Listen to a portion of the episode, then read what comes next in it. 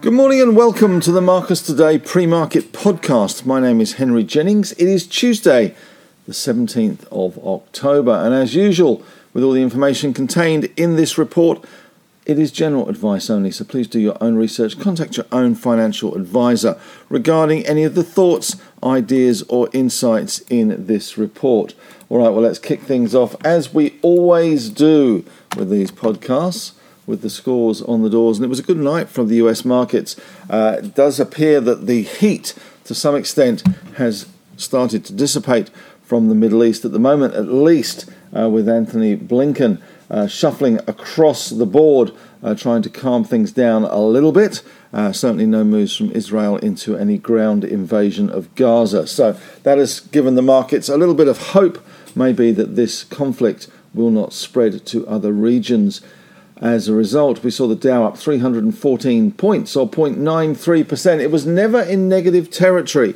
We were up 162 points at its worst and up 419 at its best.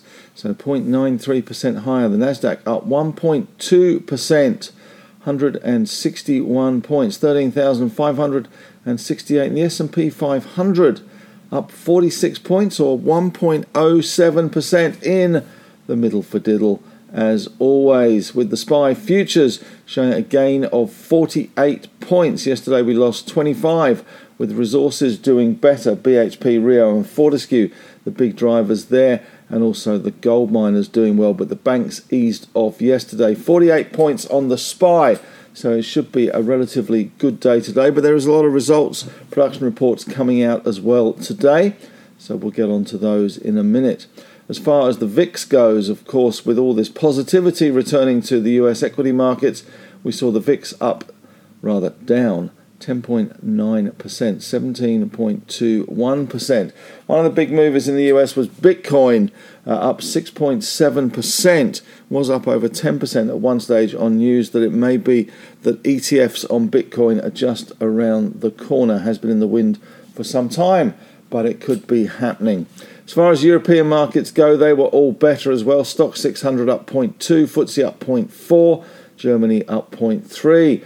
US markets were better. That is despite bond markets pushing higher as well. Uh, we had 10 year yields 4.698 up 7.5 basis points. The two year 5.099 up 4.5 basis points. Aussie 10 4.526 the Dow with that uh, 314 point rise. Best day since September. Nike and Travelers Company led the Dow higher, and we do, of course, get earnings season well and truly underway uh, this week. Earnings season, there is 11% of the S&P 500 is due to report. Johnson Johnson, Bank of America, Netflix, and Tesla are the main ones there. So that is certainly um, going to be well and truly in focus. We had some Fed speak last night. The Federal Reserve President from Philadelphia, Patrick Harker, acknowledged that the central bank's interest rate hikes have been a significant factor in the home price surge. So there we go. Retail ETFs had their best day since June. The S&P retail ETF rose more than 2.7% as well. All right, looking at some of the US stocks in the tech space, Nvidia up 1.4%, AMD up 1.3%, Netflix up 1.4, Meta, the artist formerly known as Facebook, up 2.1, Tesla up 1.1, Amazon up 2.1, Alpha Betty Spaghetti up 1.4, Apple eased slightly. It seems that iPhone sales in China not going quite as well as some had thought, down 0.1 of a percent. US banks also doing well. We have Bank of America up 0.9, Wells Fargo up 1.7, Goldman Sachs and Morgan Stanley both better. That bodes well for Macquarie, which had a bit of a uh, disappointing day yesterday. Morgan Stanley up 1.2, Goldman's up 1.6, Citigroup down 1.2. Overseas, CBA was up 1.2%, and UBS was up 1.9, Barclays up 0.1, and Deutsche in Europe up 1.7% there. Looks like after hours, Snap shares up nearly 12% after the CEO has shared his 2024 projections with the employees. Plenty of news coming out in the uh, Middle East, of course. Uh, news on CNBC that 2,000 US troops prep for a possible deployment to the Middle East. And uh, Putin is claiming Ukraine seeing huge losses in troubled counteroffensive. Kiev says it won't be conquered. All right, let's look across to commodities now. And we did see a little bit of profit taking in the oil and gold sector after that blip higher at the weekend. Brent crude down 0.9 of a percent, 84 cents to $90.14. WTI down 0.9 as well, down 76 cents to 86.85. Gold off a little bit, only half a percent, $9.20, 19.19 and a half.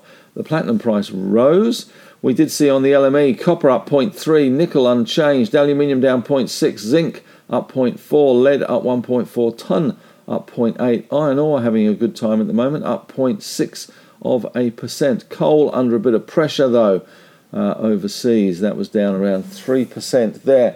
Looking at the stocks in the commodity space overseas, BHP uh, had a good night in ADRs up 2.1%, Rio up 2.8%. Glencore up 1.4, Freeport up 1.1, Vale up 1.1, Albemarle up 2.7, Sigma Lithium having a great night up 5.6%, and US and European oil and gas stocks modestly positive, although Shell was up 1% there. Newmont up 1.6% as that Newcrest deal comes very close to fruition. ResMed in overseas trade up 0.7 of a percent as well. All right, looking at the big news out this morning in our market, Rio Tinto out with their production report. It's trimmed its Canadian production outlook. Uh, this is in its latest quarterly update. Guidance for the Iron Ore Company of Canada. Full year production was reduced to between 9.3 and 9.8 million tonnes, down from 10 to 11 million tonnes. Operations impacted by plant downtime and JP Morgan strategist uh, Marko Kolanovic is holding to the view that clouds are continuing to roll in on the markets. He wrote in a note that JP Morgan expects the market to trade in a broader range, but medium term remain negative as headwinds for markets are getting stronger. Well, there you go. Back to local news A2 Milk and Synlait heading to a court of arbitration over their long running dispute and looking at announcements out this morning. Uh, Hub24 has reported its September quarter FUA, that's funds under administration, 82.72 billion. A year ago it was 68.35. You can see who the big winners are from uh, the money moving around into these platforms as opposed to these uh, fund managers. Uh, has reported net cash used in operating activities, loss of 13.8 million. Outlook improving, it says, uh, near term Chinese natural graphite anode market conditions, and strong medium and long term outlook for ex China AAM demand. So, a little bit of uh, positivity from Syrah.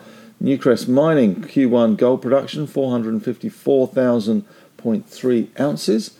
Uh, that is a little bit on the low side uh, compared to what some were going for. All in sustaining costs 1397 Aussie against uh, 1,184. So costs up and production down a little bit, but it's all about the Newmont transaction, really.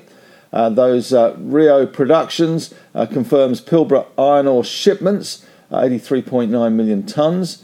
And we have also seen today Telstra confirming the FY24 guidance at its AGM, underlying EBITDA guidance consistent with T25 ambition for a mid-single digit CAGR FY21 to FY25. CapEx expectation guidance 3.6 to 3.7, expecting strong cash flow there as well. Cochlear out this morning has repeated FY24 underlying NPAT guidance of 355 to 375 million. Trading conditions strong, high single digit growth expected in FY24.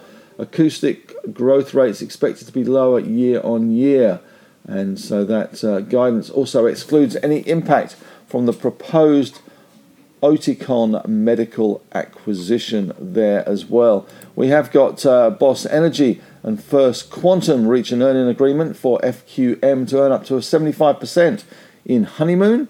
GUD Holdings is making an acquisition in Sweden. Liontown downgraded to a sell from neutral at Citi. Target cut to $2.30 from 3 bucks. Paladin, uh, this was the Citigroup uh, research that was out yesterday on the uranium sector, initiated a sell at Citi. Target now 90 cents. Uh, that's a 9 cent, 9% downside there. Uh, we also had some news out this morning from from brokers following the CSL Capital Markets Day yesterday. Most brokers, as usual, are tending to be quite positive with price targets above $300. Uh, the effects of Ozempic yet to be felt, they say, and could be quite modest uh, with the kidney disease business they have with Vifor that they bought uh, last year.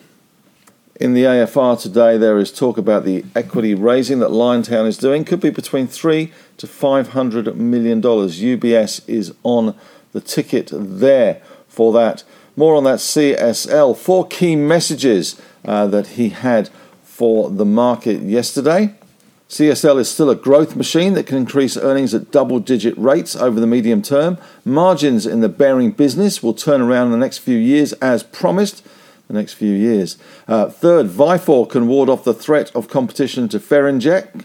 That is in part because of CSL is well prepared for the loss of exclusivity when generic competition looks limited at this stage. And it's also excited about the use of the drug in a new process called patient blood management. So, uh, and also the fourth thing was the new CEO Paul McKenzie insists that Ozempic is not a threat to the Australian giant. This despite the study uh, not uh, a week ago uh, on the effective treatment of kidney disease. Uh, that uh, he says, Paul McKenzie says, the review of the study has left it comfortable that it will not suffer an Ozempic hit. So there we go, brokers once again back in the bull camp on that one. And Qantas, also speculation that Ken MacKenzie from BHP is front runner to be appointed Qantas chairman when we see the Richard Goyder uh, retire in a year's time. Well, that's it from me today. Thanks very much for listening. Plenty going on, as always, in the market. Plenty to come as well today. That includes, of course, AGMs from Bapcor, Cochlear. And we've already seen some of that. IDP Education, SG Fleet, and Telstra. Have a great day, and may the trading gods be with you.